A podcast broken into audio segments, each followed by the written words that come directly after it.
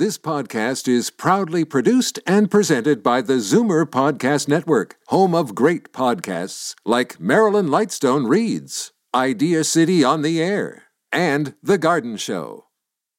You're listening to an exclusive podcast of Fight Back on Zoomer Radio, heard weekdays from noon to one. You're listening to an exclusive podcast of Fight Back on Zoomer Radio, heard weekdays from noon to one. Fight Back with Libby Znaimer on Zoomer Radio. Welcome back. Uh, we turn to a very important topic now. A new study highlights a glaring gap in our approach to cancer research. The problem is that there doesn't seem to be a relationship between the death toll from the disease and the number of clinical trials testing new treatments. What's more, the critical factor giving some forms of cancer the edge seems to be strong marketing, not need. Uh, just to take an example that is certainly very personal for me pancreatic cancer, which is the deadliest form of cancer. Uh, it has a survival rate still in the single digits and the only one that does. It's now the fourth largest cause of death from cancer, on track to be the second largest cause of death from cancer by 2020 if there's no improvement in the survival rate.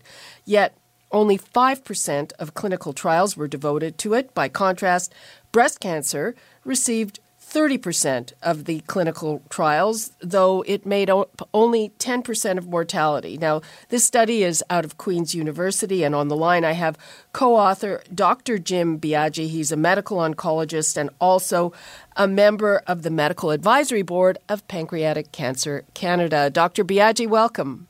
Yes, thanks very much, Libby, for having me. Okay, tell me about this study. One of the things I noticed, I have seen uh, similar studies. However, they usually look at the amount of dollars. You looked at uh, publications and clinical trials. Yes, that's right. We actually looked at dollars as well, but, but specifically, we looked at um, public, published research of clinical trials uh, in the English language, and um, tr- we tried to limit it to Canada and United States and and looked at research output by the 10 uh, um, commonest cancers for adults. And uh, were you surprised by what you found? No, I think as you said in your uh, your introduction was excellent. Uh, by the way, thank you. Thanks. you, you, interpreted exceedingly well. Um, the, the, the, I don't think there was a surprise in that. We we know as uh, researchers and as clinicians um, just based on reviewing literature on a regular basis, that there's there are probably uh, it, disparities in, in research output across the different types of cancer. But what we did specifically then was was look at research output specific to cancers, um, and re- related that to the mortality or the likelihood of death from those uh, top 10 cancers.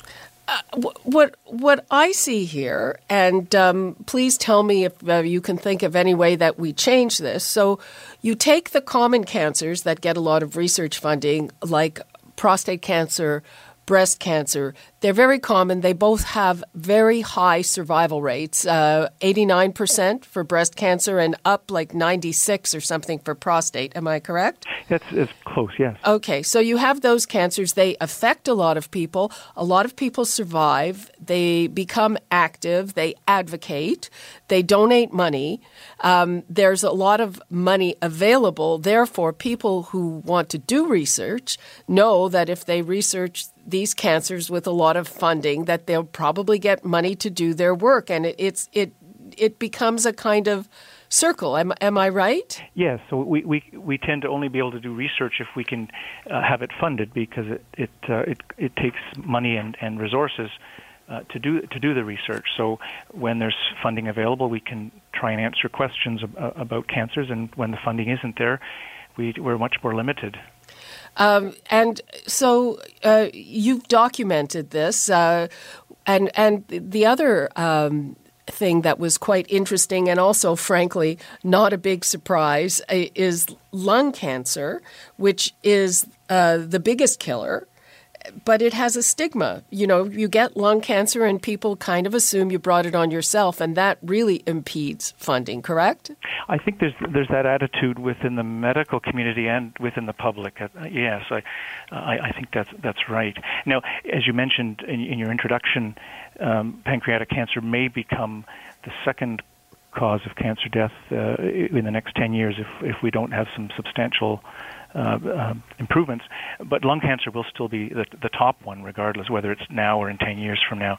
Um, and uh, and so it still is the, the, the toughest cancer to treat. Um, yes, and uh, do you know what percentage of lung cancer is not caused by smoking? Um, I don't know exact amount, but I, I would say upwards of a quarter of all patients who get lung cancer have been non-smokers, and it might even be higher than that. Right, and uh, but it's it's very difficult, and I I know of people uh, who got lung cancers who were non-smokers, but uh, but still, I mean, again, there is there is really that kind of uh, blaming. Yes, yes, and, and uh, th- there is that stigma um, with with certain other cancers as well.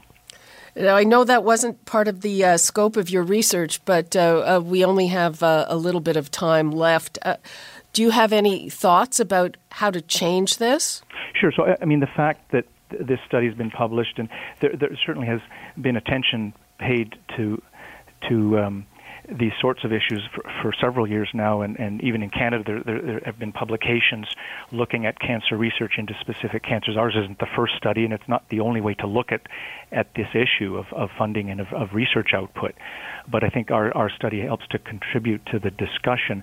And one point I'd, I'd want to make, I, I, I do treat a lot of um, uh, pancreas cancer and colorectal cancer as well, which was in, from our study relatively underfunded. I do not treat breast cancer, but I, I don't want to be seen as as a a cancer specialist trying to pit, you know, the breast cancer community against the pancreas cancer community. I, I, don't, I don't think that's well served, but it, it does highlight the need for us to be more proactive, looking into um, opportunities to fund these these lesser cancers, like uh, uh, lesser funded cancers, like like prostate and lung or I mean, sorry, pancreas and lung. And prostate's sort of in the middle of, you, you sort of got that situation where breast cancer research is well funded and has uh, if, there's several reasons for that, um, and one of them is the survivorship that you mentioned and the advocacy that can occur. And prostate is beginning to um, benefit from that as well, with you know the Ride for Dad programs and and Movember, that's those sorts of things, and the inter- increased inter- interest in men's health. So that's a that's a good thing for prostate cancer. And so we're not trying to say you know take money away from those and give it to to pancreas cancer necessarily, because the history of of why this pattern is there is is more complex than than just someone deciding to give lots of money to breast cancer. That's not a fair assessment of how that works. It's very much more complex. There's there are government organizations, um, charity organizations, uh, industry, et cetera. So uh, it's a lot more complex. But but these sorts of studies hopefully will will help us uh, look in greater detail as, as to how to be, better fund the, the, the, tougher cancers. Okay, that is that is the hope because we really do, do need to uh, better fund the tougher cancers. That's all we have, Dr. Biagi. Thanks so much uh, for joining us. And thank you for your time. Okay, bye bye. Bye bye. You're listening to an exclusive podcast of Fight Back on Zoomer Radio, heard weekdays from noon to one. You're listening to an exclusive podcast of Fight Back on Zoomer Radio, heard weekdays from noon to one. You're listening to an exclusive podcast of Fight Back on Zoomer Radio, heard weekdays from noon to one. You're listening to an exclusive podcast of Fight Back on Zoomer Radio, heard weekdays from noon to one. This podcast is proudly produced and presented by the Zoomer Podcast Network, home of great podcasts like Marilyn Lightstone Reads. Idea City on the Air, and The Garden Show.